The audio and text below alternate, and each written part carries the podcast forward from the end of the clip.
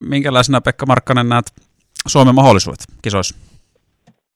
Tota, mä vähän huolissaan nyt tästä Suomen isosta päästä, että Suomella on aika kapea materiaali tuolla isossa päässä, että se ei kärsi yhtään mitään loukkaantumisia, loukkaantumisia enää, koska tämä Olli, Olli lähtee yliopistoon ja on poissa sieltä aloittava sentteri kuitenkin Suomella ollut, niin tota, se heikentää Suomen saumaa siinä mielessä, mutta mä koitan nähdä sitä positiivisesti tätä koko alkukarsinta lohkoa siinä mielessä, että Suomi pääsee tuoreilla jaloilla pelaamaan nämä kaksi oikeastaan niin kuin varmaan kaikkein ratkaisivinta matsia, eli perjantaina Israel ja taitaa olla lauantaina Puola.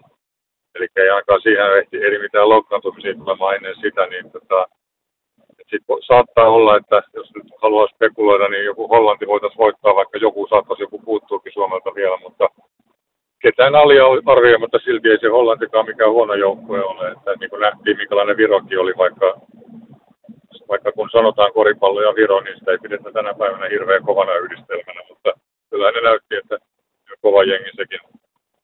Niin, ja mä nyt luulen, että varmaan aika monessa muussa maassa on ajateltu vielä esimerkiksi kolme viikkoa sitten, että kun sanotaan yhdistelmää koripallo ja Suomi, niin ei sitäkään välttämättä ole pidetty niin kovana kombona. Ei, todella, ei todellakaan, ja toisaalta tämä nyt vie Suomelta vähän sitä pois, että Suomi ei pidetä missään nimessä toisinpäin niin kuin selvänä, että tästä otetaan voitto.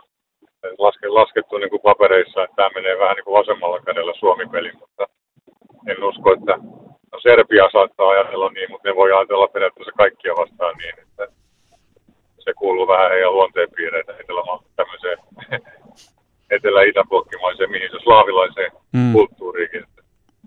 Kyllä. Miten he muuten, Pekka Markkanen, minkälaisen, koripallolaseen tietenkin, mutta minkälaisella laseen muuten sä itse tänä päivänä korista seuraat? Että oot sä enemmän hypännyt tämmöiseen, jos nyt ajatellaan vaikka, että katsot Susijengin pelejä, niin katsot sä enemmän sitä katsojan roolissa vai kuinka tarkkasilmäisesti entisenä pelaajana tai jotenkin muuten analyyttisesti?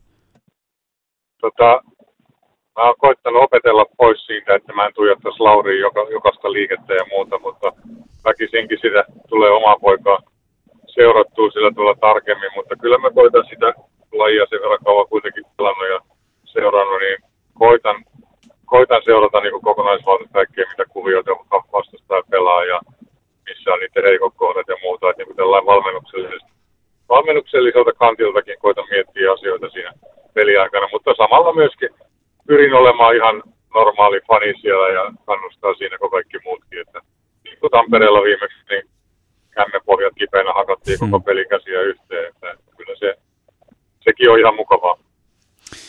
Tuleeko muuten minkä verran tänä päivänä vielä Lauren kanssa käytyy pelillisiä asioita läpi ja vieläkö se kuuntelee isäukon neuvoja?